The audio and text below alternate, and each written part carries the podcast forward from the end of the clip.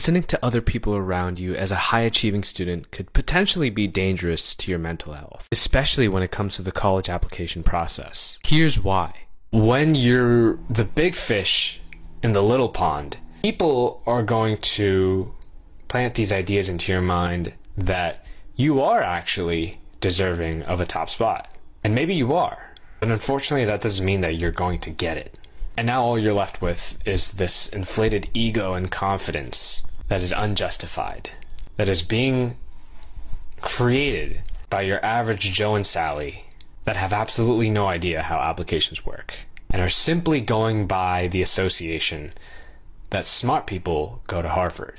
Unfortunately, your average Joe and Sally have no idea that you don't, one, need to be just smart, but also have a story and have everything else that goes in a college application, including luck. Just to be safe, keep your expectations lower if you're the average student.